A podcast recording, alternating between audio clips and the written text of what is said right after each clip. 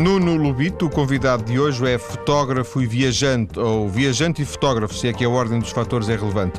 Já esteve em mais de 150 países, tem como objetivo conhecer os restantes. Olá, Nuno, boa tarde. Viva, tudo Viva, bem? Nuno. O Nuno é um fotógrafo que aproveita para viajar ou é um viajante que vive da fotografia?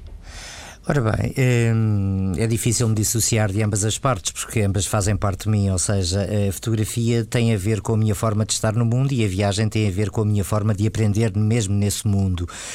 Hum, é óbvio que a fotografia é que me dá a sustentação para poder continuar a viajar e a acreditar que é possível, que é isso que nos falta por vezes a nós. Estou a 10 para terminar este pacote com 200 e poucos e cá estou, tranquilo. E tu estás bom? Eu tudo bem, muito obrigado. Boa. Nuno, quando é que começaste a viajar? 83, 84, eh, quando estava no ar, comecei a viajar, eh, viagens diferentes. Lembro-me que a minha primeira viagem foi num caminhão de tiro que saí na costa da Caparica. Estava numa situação outside of the format, como eu costumo dizer, fora do pacote tudo isto, e resolvi ir para as Vendimas. Fiz França, depois fiz Holanda, as Tulipas, depois também fiz eh, pizzarias em Milão, etc, etc. Andei alguns tempos sem, sem estar ligado à venda de imagens, mas já a viajar e já a aprender pelo mundo. Mas ainda longe da fotografia, certo? Não, não? dentro da fotografia, com o arco quase concluído, porque faltavam-me três meses para concluir, mas eh, profissionalmente, ou seja, a ganhar dinheiro, só comecei a partir de 89. Ou seja, a máquina fotográfica acompanhava-te? Sim, óbvio, faz parte de mim desde quase que nasci, porque tem uma forma de expressão e a minha forma de estar na vida, sabes? A fotografia não a vejo como uma coisa que eu posso chamar que é para guardar, mas sim para partilhar. Por isso é que eu uso a fotografia como uma arma, mas uma arma que faz acordar e não que dá tiros, não é? Então, se, se é que mais uma vez que a questão é relevante e não é apenas, apenas moto para a conversa, hum. pode dizer-se que começaste a fotografar ainda antes de pensar em viajar? Sim, acho que, como te disse no início, as duas coisas estão interligadas e, portanto, eh, eu comecei sempre com uma máquina fotográfica, só que por vezes tu não consegues vender o teu trabalho quando chegaste ao mercado. Ainda agora, cinco minutos antes de entrar em ar, eh, no ar, aliás, estava-me um, um, Facebook, eu tenho duas contas no Facebook com sensivelmente 10 mil pessoas, me estavam a perguntar como é que eu consigo vencer. Pois bem, não é fácil, nós temos que acreditar no nosso trabalho, temos que pensar que estamos a trabalhar e, mais que tudo, temos que acreditar que é possível. Eu, quando comecei a viajar em 1983, nunca imaginei que estivesse a 10 países terminar o mundo. É difícil, mas não é impossível, há que acreditar e no fundo temos que ir buscar por vezes inspiração onde não há, mas uh, o mais importante de tudo isto é sermos felizes e quem é feliz a fazer fotografia como eu sou, não poderia deixar de acreditar nem deixar de fazer todas as viagens que tu fazes têm subjacente uma, uma hipotética reportagem fotográfica? Óbvio. Para uh, vender? Sempre. Não digo para vender, mas para partilhar, para livros, para etc, etc. Eu não consigo viajar sem levar a minha máquina fotográfica, ou seja, eu não consigo sair do meu, do meu local onde eu vivo, na Costa da Caparica, para, digamos, uh, ir passar férias. As férias costumo passá-las na Costa da Caparica, em São João da Caparica, porque quando saio de Portugal vou sempre com o objetivo de partilhar, de fazer mais um país, de fotografar e de poder mostrar a Portugal aquilo que por vezes as pessoas não conhecem, não podem, porque nem todos os dias podemos ir a Kiribati ou podemos ir, por exemplo, exemplo, sei lá, as Somálias, Iraques, etc. Então a minha forma de poder viajar faz-me com, com, que eu consiga fotografar e ao mesmo tempo partilhar com as pessoas, seja na Caras, seja em outras revistas que trabalho, porque o importante hoje em dia é nós conseguirmos dar aos outros aquilo que se calhar não me deram a mim, que é a oportunidade de poder conhecer o mundo de uma forma diferente e, neste caso, a minha forma de estar no mundo falaste na Caras, uh, publicas regularmente, diria, X em X tempo, há uma sim, reportagem tua? Semana, sim, desta semana temos na Caras uma reportagem minha, que não, não me recordo qual é. Uh, hoje em dia, basicamente, tenho vários caminhos para chegar à viagem, ou seja, uh, desde ministrar aulas de fotografia, como faço uh, na Restart, como também faço no IPF, como também dou aulas em, em Espanha, como vou dar, workshops que dou no Porto, etc. Há vários caminhos para chegar à fotografia. Em relação às revistas, hoje em dia o que as revistas querem é reportagens baratas, por isso estão ligados a um banco de imagem e conseguem partilhar a mesma imagem da China, se calhar por 50 revistas. O meu trabalho é um trabalho, não digo exclusivo, mas é um trabalho de autor e por vezes as revistas o que procuram é um trabalho barato. Eu já me deixei de saldos há muitos anos porque tenho o meu know-how e porque acho que tenho o meu valor, como tu tens e todos nós temos. Portanto, há pouco tempo recordo-me que a Rotas e Destinos pediu-me 4 ou 6 ou 7 imagens um, por um valor simbólico, 250 euros, e eu disse-lhes que não estava disposto a isto, como também a revista que eu fui fundador, que foi a Lux, há coisa de seis meses, uh, ligou-me a dizer que queria umas imagens minhas da Amazônia e tinha um budget de 200 euros. Ora bolas, não, não ando aqui a encher chouriços, porque o meu filho pega 700 euros de colégio por mês e eu não estou disposto, no fundo, a virar saldos. Acho que nós temos que ter a nossa qualidade e a nossa qualidade tem um preço. Por isso, quem quiser as minhas reportagens, o welcome é negociável. Agora, eu não vou, não vou oferecer eh, reportagens a 200 euros nem a 250, está fora de, de questão. Com a Caras, como tenho uma relação cordial, profissional e muito boa há mais de 14 anos, desde que ela começou, portanto, não tem qualquer problema. Temos um preço acordado e é que eu mantenho. Tenho sensivelmente 10 a 12 por ano, que dá uma por mês, eh, com as aulas, com aquilo que vou fazendo, com os livros que vou editando, etc. Vou chegando ao meu caminho e vou realizando o meu sonho, que no fundo é o mais importante. A partir de 11 do 11 do 11 deixarei de trabalhar com revistas, porque o meu caminho será outro. Não te vou dizer qual é, porque eu mesmo também não sei. Tenho três ou quatro alternativas, mas para já mantenho firme, ciente daquilo que quero. 11 do 11 do 11 é a próxima etapa e ser o primeiro a concluir todos os países do mundo. Mas porquê, porquê que estabeleceste 11 do 11 11? Só por causa da, da Capicua? Não, há muitos anos que eu funciono com o 11. Quero-te lembrar, quando vivi na Amazónia, também vivi no quilómetro 11. Quero-te lembrar que quando joguei futebol também jogava com o número 11. Quero-te lembrar também que o 11 é um número cósmico. Quero-te lembrar que o 11 é uma energia onde temos nós e a parte divina. O 11 é um número que se identifica comigo há muitos anos. E já tinha esta data pré-agendada pelo, pelo menos há uns 10 anos, que os meus amigos sabem perfeitamente o que é que o 11 funciona para mim. E porque não, este meu livro... Uh, o último também é, tem uma grande mensagem sobre, sobre, sobre tudo isso. Trouxe-te o livro, tenho aqui para te entregar, chama-se O Mundo aos Meus Olhos. Quero também dizer que não é um livro que está vendido em FNACs ou qualquer outra hum, livraria. Isto porquê? Porque eu cansei-me de dar dinheiro também às editoras, porque estava a receber um euro por cada livro, porque eu tenho mais três ou quatro livros editados, eh, Os Sons do Silêncio, Uma Zona Oculta, etc. E cansei-me de dar dinheiro aos outros. Então investi dinheiro neste livro, se foi sensivelmente 9 mil euros. Sou autor, sou editor e quem quiser o meu livro é muito fácil. nunolubito.gmail para que tudo isso possa me enviar um e-mail para Nuno Lubito, como eu disse, e eu enviarei o livro autografado. É um produto seja, personalizado. o livro a partir da internet, do teu próprio site certo, da internet, é um pouco isso. Certo, certo. Pelos Facebooks e por aí, porque é uma forma mais fácil de chegar, no fundo, às pessoas diretamente. Ter um livro autografado é muito mais interessante do que ir à livraria comprar um livro. E este produto para mim é um produto de qualidade, um livro que tem sensivelmente 100 países, com 150 imagens, consegues dar uma linha diferente. E mais que tudo, é um produto que eu arrisquei, que eu acredito e, no fundo, para que os mais novos possam ver, que por vezes eh, eh, podem acreditar também, porque este livro, na sexta-feira, tu não sabes, mas na sexta-feira, antes dele sair no sábado, o patrocinador que eu tinha, supostamente, deu off. E eu avancei enviei quatro cheques pré-datados e assumi o preço do livro e cá estou, já vendi perto de 550. Estou feliz, já paguei a quem tinha que pagar em 40 dias. Tenho aqui um para ti, como te disse, e vais gostar com certeza. Sim, senhor, com todo o gosto. Obrigado. Deixa-me voltar ao Diz. 11 do 11 do 11, Diz. só para perceber, uh, tu, uh, pegando naquele poema do, do, do José Régio, tu não hum. sabes para onde vais, sabes que não vais por aí, ou seja, já sabes o que é que não queres fazer mais, não sabes não, não, o que é que vais não. fazer. Eu sei para onde vou, eu sei para onde vou, eu sei para onde vou, sei o que quero e ainda, não, ainda, ainda ando à procura de saber o que não quero. Ou seja, hum, eu sei okay, sempre é para onde eu vou, sei exatamente o que eu quero, ainda não sei é o que eu não quero. Sabes porquê? Porque ainda não descobri tudo e, eh, e exatamente o mundo é esse mesmo. É, eu todos os dias ir aprendendo, eu viajo para aprender, eu viajo para crescer e viajo basicamente para que possa partilhar com aqueles que por vezes não conseguem perceber o que é que são várias situações, como estar no Iraque, eh, por exemplo, como estar no Afeganistão, com uma família, como estar, por exemplo, na Somália. E, e, no fundo, eu quero cada vez aprender mais. Agora, depois do 11, do 11, do 11, tenho vários caminhos. Fazer um programa de televisão, eh, por exemplo, como eu faço todas as terças-feiras, que é pequenino na RTP2, mas fazer uma coisa maior. Criar uma revista que eu acho que faz falta uma grande reportagem em Portugal, como, por exemplo, era a nossa grande reportagem há uns anos. sei lá, ir para, ir para a Indonésia abrir um resort como aquele que eu tive, não digam um resort XPTO, mas um local que eu tive como eu tive na Amazónia quando vivi 5 anos. Ou seja, tenho vários caminhos que posso decidir, mas como te digo, não perco tempo, não perco energia. O meu caminho não é pensar depois. Eu vivo o presente, sou budista e para mim o futuro não existe. E quem usa muito o futuro cria numa linha de desejo e o desejo é uma grande causa de sofrimento. Portanto, eu vivo hoje, estou aqui contigo, dou o meu melhor como sempre e a mais não sou obrigado.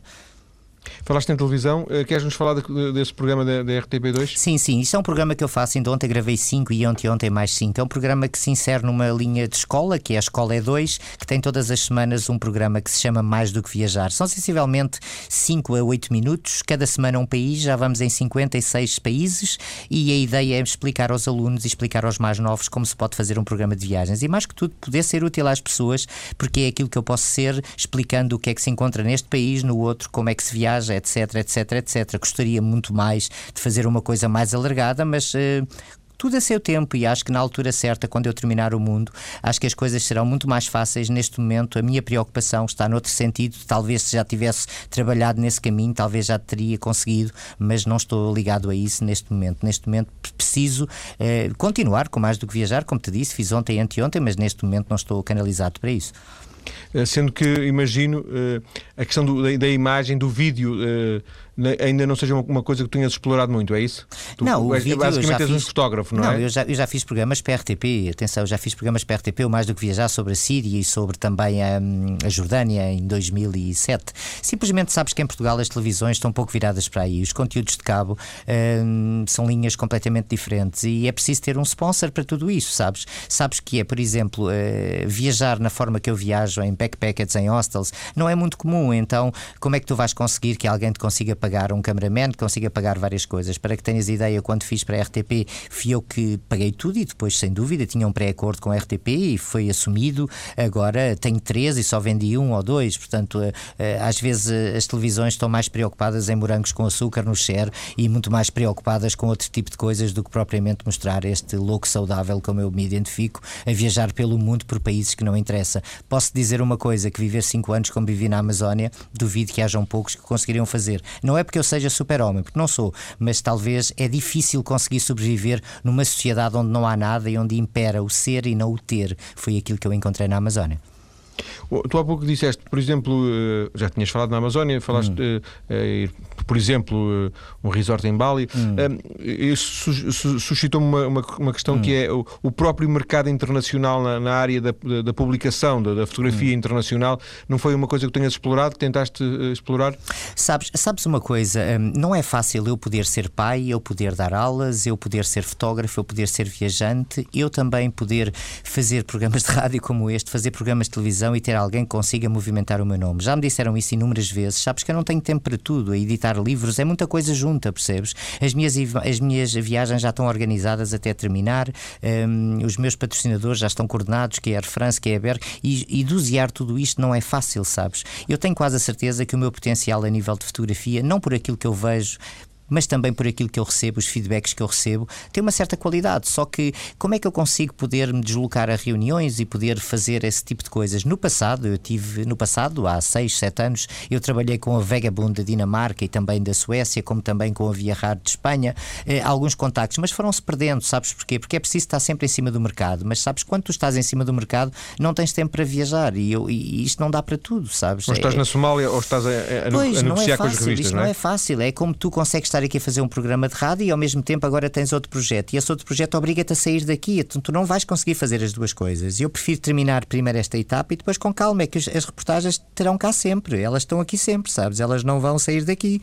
É património teu. É património. Tu viajas sempre sozinho? 95% das vezes sempre. Ultimamente, as últimas três viagens fiz com alunos. Isto porquê? Porque eu queria que os alunos dessem uma grande continuidade a tudo isto. Ou seja, não viajo com uma pessoa qualquer, viajo com uma pessoa que gosta de fotografia. Porquê? Porque eu chego a estar eh, desde as 7 da manhã a fotografar até às tantas da noite. E quem não ama fotografia não tem pachorra para aquilo, sabes?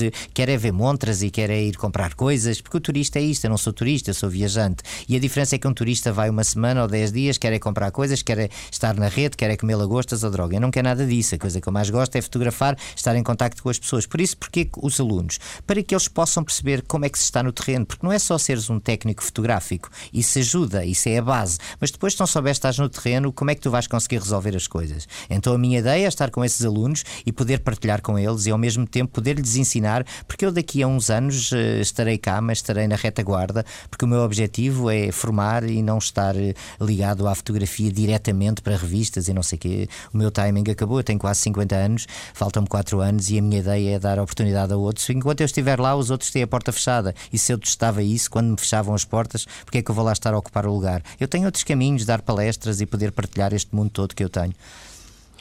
Quando fotografas Claro, não, não, é nenhum estereótipo, não é nenhuma, hum. não é nenhuma regra, mas hum. preferes fotografar pessoas ou preferes fotografar paisagens, sejam elas hum. Eh, edificadas entendo, por. Entendo.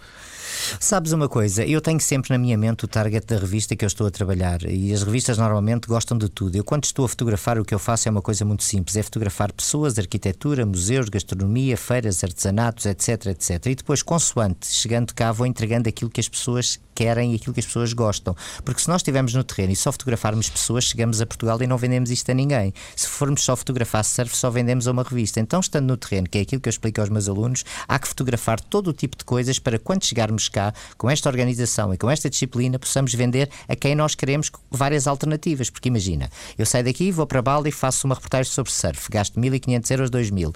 Quem é que me vende, quem é que me compra esta reportagem por 2.000? Não vende. Então, já que eu estou em Bali, vou fazer a arquitetura, a religião, as pessoas, etc. Chego cá, em vez de vender uma, vende três. Talvez três por 800 já consigo ter lucro. A ideia é exatamente essa. Porquê? Porque nós temos que perceber como é que o mercado funciona. É que não é só saber fotografar, é saber vender, é quem vender, etc. Esse número de coisas não é fácil hoje em dia. Que eu conheço muita gente que fotografa muito bem, mas depois tem grandes dificuldades em vender, porque não se organiza no terreno ou porque pensa só nas pessoas. Agora, pessoalmente, e sendo mais concreto e direito à tua pergunta, eu gosto é de pessoas, eu gosto é de preto e branco e eu gosto é exatamente uma linha mais intimista que são as pessoas, mas isso, droga, isso não vende. Porque o meu livro Amazónia Oculta em 2000 foi o exemplo disso. Foi um livro feito a preto e branco, com uma linha revelado por mim, com uma alma incrível e pouco ou nada teve impacto. Estes, O Mundo aos Meus Olhos saiu há 40 dias, já vendeu 500, portanto, epá, e não está a vender em livrarias, nem nada disso. Portanto, há que perceber o que é que o mercado quer e é aí que temos que trabalhar, porque nós não podemos pensar só no nosso ego, nem só no nosso gosto, não é? Nuno, para fecharmos esta primeira parte, hum. tu tens, imagino, mas uh, confirma um património fotográfico, já não estou a falar de memórias incorpóreas, estou hum. a falar de uh, reais, não é? Hum. Em computador ou em papel, um, um património sim, brutal sim, de fotografia, tenho, não é? Tenho. Eu tenho uma garagem só que para que, para que saibas, era no número 11 também. Tenho uma garagem que, que, é, que é no número 11 e essa própria garagem tem sensivelmente 250 mil, 200 mil imagens em slide, só em slide, porque eu comecei, ainda se fazia o slide e fazia-se o preto e branco. Portanto, tenho isso tudo guardado, devidamente encaixotado, com sílica e tudo preservado. Depois tenho a parte digital que são terabytes e terabytes e terabytes daquilo que se tem acontecendo. Portanto, eu tenho um património bom, também gostaria de fazer um grande banco de imagens, só que para isso tudo obriga-me tempo, percebes? E eu neste momento não tenho tempo para tudo, mas tenho tudo mas, devidamente mas traz preservado. Depois, traz depois, daqui tenho, a... com certeza. Eu tenho tempo, a, a vida é longa, sabes? Nuno, vamos então ficar por aqui nesta hum. primeira parte da nossa conversa. Tudo bem. Vai haver notícias, depois nós vamos voltar e vamos falar das viagens, porque agora, até agora temos estado a falar um bocadinho da fotografia, da, da fotografia e de ti, da, da, fotografia, mas agora vamos falar sobretudo Com das certeza. viagens. Até Com já. Certeza. Um abraço, até já. De regresso para continuar a conversar com Nuno Lubito, um viajante, ou melhor, um super viajante, ele que já esteve em mais de 150 países. Já conhecemos um pouco da, da vertente eh, de fotógrafo, de repórter fotográfico do Nuno. Falamos agora um pouco das viagens, Nuno. Há pouco disseste que tinhas tudo preparado até o tal dia 11 de 11 de 2011. Que, que viagens é que são essas que vais fazer este ano? Sim, olha, posso dizer, começo dentro de 15 dias, vou fazer uh, Angola, Gabão e Congo, Congo Brazzaville, porque o outro Congo fiz há coisa de dois meses. Depois tenho em abril Geórgia, Arménia e Azerbaijão. E depois tenho em julho uh, Oman, Eritreia e Iémen. O último país será, que é o 10, o décimo que me falta é a Islândia, que será 11 do 11 do 11, e faltam os últimos 10. Eh, quando fala em 194 países, é óbvio que estou a falar também em territórios que ainda não são reconhecidos pelas Nações Unidas, porque, como sabes, nas Nações Unidas só há 194, mas estou a falar do Saara Ocidental, estou a falar do Tibete, estou a falar da Palestina, estou a falar de países novos como o Kosovo, etc. No total são 203, 204, por isso é que me faltam 10 ainda. Portanto, tu quando, neste momento faltam-te 10, é isso? Sim, sim, sim, foi os 10 que te disse. Isso, portanto, com estes 10 eh, terás feito os 194? Não, os 204. 204, 190, okay, okay. 194, neste caso das Nações Unidas, 204 porque há territórios. Mais 10 territórios. Porque o caso do Taiwan, por exemplo, para mim também considero um país, como a Palestina, como o Saara Ocidental, para mim são países, eh, eh, não têm assento parlamentar, como por exemplo, eh, creio que o Kiribati também não tem, onde eu estive há quatro meses, etc. Há países que não têm assento nas Nações Unidas e nós não podemos ver um país só porque está nas Nações Unidas. Portanto, nesse caso, o Kosovo ainda não tem assento parlamentar e já está eh, reconhecido como país, não é? Sim. Sim. Estas viagens estão todas programadas? É assim que tu funcionas? Sim, sim. Eu funciono com um ano, um ano e meio de antecedência normalmente. As viagens, o meu patrocinador é Air France, já tenho as viagens pré-agendadas com eles. Outro patrocinador é a Berg também, já tenho tudo acordado a nível de, de, de budget, etc. E portanto as a viagens... Berg, Berg, disseste Berg? Sim, digo-te Berg, o que é Sport Berg? Zone. A Berg é Sport ah, sim, Zone, sim. é Belmiro de Azevedo, é Sonai, Ah, é o meu patrocínio sim. há coisa de dois anos, ao qual eu dou a minha marca não só para a televisão, mas para todas as viagens de onde estou, inclusive hoje estou com a roupa Berg, porque faz parte, são os que me pagam, são os meus patrões. A Air France é que me dá as viagens e depois tenho as revistas que eu trabalho, mas tenho tudo pré-organizado, porque senão se não organizar tudo isto desta forma, eh, é-me difícil conseguir estar eh, de um dia para o outro. Não, as coisas têm que ser pré- pré- pré-agendadas e mais que tudo haver disciplina, porque se não houver disciplina neste método de trabalho, é difícil poderes coordenar tudo isso, não é? Em média, ficas quanto tempo em cada país? Entre 7 a 10 dias. Gostaria de ficar muito mais, mas para já o importante é conseguir realizá-los todos. Tenho um par de países, eu diria mesmo até uma dezena de países que irei voltar e com mais tempo. Há países que fiquei 15 dias, outros fiquei 5 dias, eh, outros fiquei 9, outros 14, depende. Agora irei ficar em Angola 6, 7, irei ficar no Congo 8 e 7 No Gabão. no Gabão, exatamente, 6, 7. Portanto, depende, eu vou trabalhar. eh, Eu gostaria muito de ficar muito mais tempo, mas sabes que o budget, como sou freelancer, tem que ter budget para aqueles dias. E vou em trabalho e depois, se o país realmente merecer, como é o caso da Indonésia, como é o caso, por exemplo, do Uganda, de Madagascar, etc., eh, há países que eu vou voltar e vou estar muito tempo. Mas para já o objetivo é conhecê-los todos. Nunca tive menos que 48 horas num país, mesmo até o Iraque fiquei 3 dias, eh, e pronto, e às vezes sabe a pouco, é verdade, mas é melhor que nada. O Iraque foste quando? Já, já Fui agora há, há um ano e meio. Estive no Iraque há um ano e meio. Estive em Albassará, entrei pela parte de baixo, entrei pelo Irão. Do Irão baixei cá, cá abaixo e hum, Kuwait, fiz aquela parte e avancei.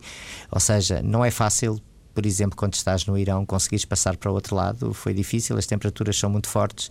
Eh, Lembro-me também quando estive também na entrada, nessa mesma viagem, fiz Irão, Afeganistão, Iraque, Bahrein e Kuwait. E lembro-me quando entrei em Mashhad, que é a fronteira que tu entras para hum, Herat, no Afeganistão, estavam só 56 graus. Portanto, imagina, não é fácil.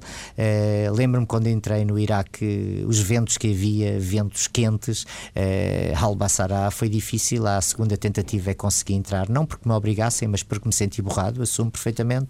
Eh, comentei isso no meu Facebook no meu Facebook foi difícil, mas eh, faltava esse país ao mestre José Megre, que foi a pessoa que até hoje me inspirou e a pessoa que até hoje eh, eu vi em Portugal com alma mesmo de viajante. Eh, pena ele já não está connosco, prestei-lhe essa homenagem, passei lá três dias, vivi em casa de uma família e vim embora. Porque No não- Afeganistão? Não, no Iraque. Iraque. Afeganistão é, é do outro lado, é Mashhad, se vis o Irão na parte de baixo, é Harvaz, Harvaz do teu lado esquerdo do mapa, entras para o Iraque por Al-Bassará e do outro lado oposto, Mashhad, do lado direito, entras para Herat, para Afeganistão. E eu nesta viagem entrei por Teherão, fui a um lado, vim a outro, vim abaixo e acabei no Kuwait, depois de ter feito Bahrein também. Estás a falar de países que não são nem de perto nem de longe destinos eh, turísticos, eh, Uhum. Iraque, Afeganistão. Todos os países eh, aceitam turistas? Não, posso dizer que dos países mais difíceis, as pessoas têm a ideia que a Coreia do Norte é difícil para obter visto. Eu, quando estive lá em 98, 99, fui à Coreia do Sul e depois fui à Coreia do Norte, deram-me um papel, puseram-me no passaporte e entrei. Agora posso dizer que no Turcomenistão tive 18 dias à espera do visto. É um país dos países mais difíceis do mundo para entrar. Estive lá o ano passado, em junho, a julho, aliás, eh, e posso dizer que só dão 10 mil vistos por ano eh, para todo o mundo e para todas as embaixadas. Portanto, foi muito, muito, muito difícil. Para que tenhas ideia, não há hotéis para turistas e só com um permit do governo é que podes ficar num hotel. E se tiveres o dinheiro se for trocado no banco, com o recibo do dinheiro que trocaste no banco. Portanto, há Será um pouco como a Coreia do. Norte, se se lá fosses hoje, porventura, não é? Sim, sim, sim, sim. Mas na altura que eu estive estava extremamente pacífico. Aliás, a fronteira é uma fronteira facilíssima. Lembro-me como se fosse hoje, deram-me um papel qualquer, nem quiseram carimbar o passaporte, depois teria ter, teria problemas. Agora posso dizer que no Turcomenistão tu até tens que fazer o caminho por onde queres passar. Disseram-me que tinha que fazer com um guia e tal, disse-lhes que sim, mas depois fiz tudo sozinho. Para que tenhas ideia, ao contrário do que muita gente imagina, um voo de 3 horas, 2 horas e 10, paguei 11 dólares. Os voos são todos assim: 11 dólares, 14 dólares, o mais caro são 18 dólares. Portanto, é, é o país que produz mais gás natural e ao mesmo tempo consegues sobreviver lá num mês, no máximo com 150 euros. E outros países, já agora, outros países que sejam uh, agrestes, agrestes para o. Olha, o mais, o mais agreste que eu estive até hoje na minha vida e aquele que eu senti que realmente é preciso ter. Eu fiz dois anos numa piroga quando estive a fazer o meu livro que se chama Amazónia Oculta. Vivi na Amazónia, que é um local que eu não, não identifico como país, porque são sete países, como tu sabes, que redondeiam a Amazónia, não é só o Brasil, é a Colômbia, é o Peru, é a Venezuela, é a Bolívia, é o Equador, etc. É o Suriname, eu, é a Guiana Francesa. Certo, certo, certo, certo, certo. E para que tenhas ideia, toda essa Amazónia, ou a Amazónia mais interior da Colômbia, eu fiz eh, durante dois anos em Piroga. Foi quando fiz o meu livro Amazónia Oculta. E diria mesmo que é o sítio mais difícil para poderes viajar. Porquê? Primeiro porque não tens hotéis, depois porque não tens aviões, depois porque só tens rio, depois porque a gasolina é muito difícil e tens que a comprar em sítios muito longes, ou seja, tens que a comprar tipo no Porto para a trazer para Lisboa. Mas não te esqueças que depois tens que continuar a viajar e voltar para o Porto. Resumindo e concluindo, é muito difícil e depois é muito caro e, e é grande diversidade porque tu não tens restaurantes, não tens onde dormir. Quantas vezes eu dormi no meu barco, na minha, na minha pirogazinha? Um, aí foi talvez o sítio. E eu depois de ter feito isso e depois de ter vindo com uma malária, como vim de Madagascar, porque eu vivia em Madagascar dois anos e meio, uh, onde tive um estúdio de fotografia que ainda hoje está aberto, que se chama World Photography, como também na Amazónia, o estúdio Om Shanti, o estúdio não, desculpa, o resort Om Shanti, resort que não é um centro de investigação, continua aberto e posso dizer que ali naquele sítio, na Amazónia, eu senti realmente, depois de passar aquela etapa, eu acho que estava preparado para viajar para todo. Acho não, estou preparado para viajar para qualquer lado do mundo. É óbvio que por vezes é difícil. Eu fiz uma viagem, para que tenhas ideia, saí de Lisboa porque estava a bater mal e acabei na Nigéria de carro, sozinho. Portanto, imaginas o que é que um Land Rover, sem assistência, fazer tudo até à Nigéria. É que não é ir ao Dakar, que Dakar fazem oito dias. É ir até à Nigéria, que é o dobro. Sozinho e voltei para trás. Eu gosto dessas adversidades, gosto desse power interior e gosto de sentir o limite. É óbvio que tenho que sempre pensar que não posso passar esse limite, mas eu ainda não sei qual é o meu limite, por isso vou testando e vou andando. Alguma vez tiveste algum azar? Uh... Já, já, já tive vários, já tive vários azares. Olha, ainda agora no Sudão, por exemplo, estava a fotografar umas crianças e quando dei por mim tinha uma família à porta do meu hotel com a katana, tive que mudar de hotel, percebes? Como por exemplo também no Uganda, uh, que é um país que eu gosto, mas às páginas tantas comecei também a fotografar e as pessoas começaram a apertar, a apertar, a apertar, a apertar, a apertar e eu estava a ver que estava ali no meio de 100 pessoas e todas negras e não sei o que é que me ia acontecer, enfiei-me para dentro de uma croissantaria e chamei um táxi porque senão era capaz de ser eh, limpo ali. Ficava por ali. Já me aconteceu muitas coisas dessas. Agora, nos países que as pessoas dizem que são muito perigosos, sinceramente, como falam do Irão e do Afeganistão, não me aconteceu nada. Eh, é óbvio que as pessoas olham para mim e tens que ter cuidado, mas sempre que tens que ter boas passwords, quando te sentes apertado, deves falar de futebol, deves-te falar do Cristiano Ronaldo, do José Mourinho e não podes levar a conversa para onde eles querem, porque eles querem violência e tu não lhe podes dar violência porque estás em minoria. Então a tua ideia qual será? Falar falar de outras coisas e tentar ter uma boa onda para com as pessoas, porque nós somos emissores, eles são os receptores. Sempre que a emissão é bem lançada, a recepção terá que ser boa lançada, porque as pessoas têm que ser boas. Agora já mandaram com areia para as câmaras fotográficas, já, opa, já me detiveram muitas vezes, ainda agora na, na, no Sudão, sei lá, já tive imensos problemas, mas a nível físico, não, não nunca, nunca, me, nunca me deram. Chamada muito... integridade física. É, Nuno, Somália, Sudão, o Chad, não sei se foste ao Chad, Sim, são países que nem sequer são bem países, quer dizer, estão, são muito desagregados não é? em termos de, de segurança e. Hum, são complicados, são muito complicados. E posso dizer que também um dos países que eu tive que sentir mais medo, porque tive medo, foi quando eu estive com o Carlos Santos Pereira, que eu encontrei, na, também é jornalista, eh, na altura ele era jornalista, creio que. No público, de... porventura? Não, não, muito antes disso, meu amigo. Eh, Diário Jornal, Notícias, talvez? Diário Notícias, Diário Notícias, quando estivemos na Sérvia em 1995, eh, quando eu encontrei-o na Sérvia e fizemos um trabalho excelente em 1995 imagina estar com naqueles bunkers, estar ali, é que não é na Bósnia onde estavam os capacetes azuis, era estar na Sérvia, onde estavam os polacos, checoslovacos e tudo isso, e já passei por situações agressivas e complicadas. Uh, o Chad não achei um país complicado, também só tive 3, 4 dias. Achei muito mais complicado a República Centro-Africana, por exemplo. Uh, achei que a Somália é muito complicada. Esse sim, esse talvez neste momento, esse e a República Democrática do Congo, onde eu estive. É que é os cinco países mais perigosos do mundo, segundo dizem, neste momento a nível de insegurança segurança, é o Iraque, é o Afeganistão, é a República Democrática do Congo, é a Somália e é o Sudão. São os cinco. E eu felizmente já acabei os cinco. Agora vou para o Iémen, sei que é muito difícil porque eles Sim, não estão. Sim, há registros também de que têm havido é alguns problemas. É? é muito complicado, eles não querem dar vistos nem nada, mas estou a trabalhar nisso e só vou agora em junho, vê bem. Já estou a trabalhar nisso, já estou a manter contactos com pessoas do Iémen para conseguir cartas de recomendação. Devagarinho eu vou lá, eu vou lá devagarinho, eu vou lá devagarinho. Alguma vez tiveste que entrar num país uh, à má fila? O caso do Iraque, por exemplo. O caso do Iraque, meteram-me num barco para ser para o outro lado, percebes? Entrei à má fila, chama-se ilegal. Sim. Sim, foi o caso do Iraque. Sim, nesse sentido, não, não, o visto não ser, eh, não, não, não, ser dado e, portanto, é preciso entrar por outro, de outra é, forma, não é? É exatamente, foi o que me aconteceu no Iraque. Para aquela fronteira que eu entrei, cruzei o rio, meteram-me do outro lado, fiquei em casa de uma família 3, 4 dias, fui a Albaçará e vim-me embora. Exatamente. Como, por exemplo, quando entrei naquela linha de Israel, não poderia, não poderia voltar para trás, porque se ia para a Síria, então o que é que eu fiz? Fiquei ali na fronteira ao pé de Israel e vim-me embora, porque se eles me pusessem o visto como Israel, eu não podia ter entrado nem na Líbia nem no Síria. Há alturas que eu entro em países.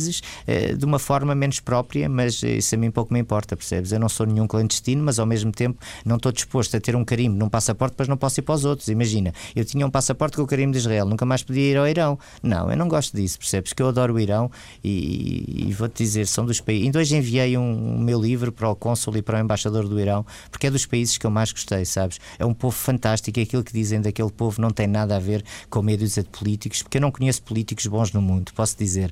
Em lado nenhum eu conheço políticos bons no mundo. Agora, eh, tirando essa parte dessas politiquices, os iranianos são um povo fantástico. Sinceramente, estão guardados no meu coração porque são um povo. É que toda a gente julga que eles são muçulmanos. Eles não são muçulmanos, eles são persas. Eles são os, os, os homens que criaram o alfabeto fonético. Eles são um povo com uma cultura inigualável. Digo mesmo isto. Agora, a culpa é que eles têm que tenham E não lá... és o primeiro nem o segundo a pessoa que aqui vem que, eh, que esteve no Irão e que faz as, maiores, as melhores Meu referências Deus, do Irão. É uma delícia, sabes? 2011 uh, É. será o fim de- do, do teu, do teu percurso e terminarás na Islândia. Tem que haver uma história, não é? É uma história porque é uma história simples. Eu quando casei em 90, em 2000, desculpa, quando casei em 2000, eh, casei numa, numa aldeia indígena com, com, com a Carol, com a minha esposa, eh, e chamava-se Islândia. E eu acho que o maior sofrimento Mas pode- não, era, não, tem, não tinha nada a ver não, com a não, Islândia. não, é? não, era uma Islândia, era um, um pueblito de indígenas e era interessante que eh, o mais difícil nestas viagens, e tu não me perguntaste, é como é que eu me dou com a minha família, como é que a minha família suporta isto, porque eu sou pai e tenho um filho de 10 anos, que faz anos daqui a 7 a 8 dias, e não, a 10 dias, aliás, não vou passar o aniversário com o meu filho, sabes, porque vou para Angola. Isso custa-me, dói-me. Como é que a minha mulher aguenta aqui meses e meses sozinho, porque eu viajo sensivelmente 7, 8 meses por ano, percebes? E, e tudo isso, e é uma forma de lhes poder recompensar, neste caso à Carol, eh, acabar o último país, a Islândia, e no fundo lhe prestar uma homenagem, porque ela é uma pessoa que me tem dado eh, paz, tranquilidade e ao mesmo tempo espaço para que eu pudesse e posso andar por aí, porque não é nada fácil. Imagina-te agora a ti, tu desapareceres não sei quantos meses. É que não é um ano, em dois, são 25 anos e os últimos 10 foi com ela, e não é fácil estar, eh, estar casada. Então a Islândia é uma forma de lhe poder retribuir não só o amor, mas também a atenção e a tranquilidade que ela por vezes tem estado comigo, que eu não sei se conseguiria aguentar estando no lado dela, sinceramente. Eu não, não te perguntei, e agradeço teres feito essa referência, eu, por regra, nunca faço perguntas de caráter pessoal, Hum. ah, mas obviamente que, que era uma questão interessante e, sobretudo, porque, embora a tua mulher ah, já te conhecesse e soubesse que essa era a tua vida antes de casar, Sim, uma coisa é é saber antes, outra coisa é saber depois, não é? Não, e ela é da Amazónia e está cá sozinha sem ninguém, percebes? A Carol vive na Amazónia, cresceu na Amazónia até aos 13 anos, andou sem sapatos, é uma indígena, agora é que já estuda, já tem carro. Porque já está comigo há 10 anos, não é? Mas é uma pessoa que estava cá sozinha, agora felizmente está com os meus pais e tal. Mas eh, é uma coisa que eu penso imenso: é a evolução do meu filho, às vezes não poder acompanhar, não poder ir à reunião da escola, não poder ser um pai normal.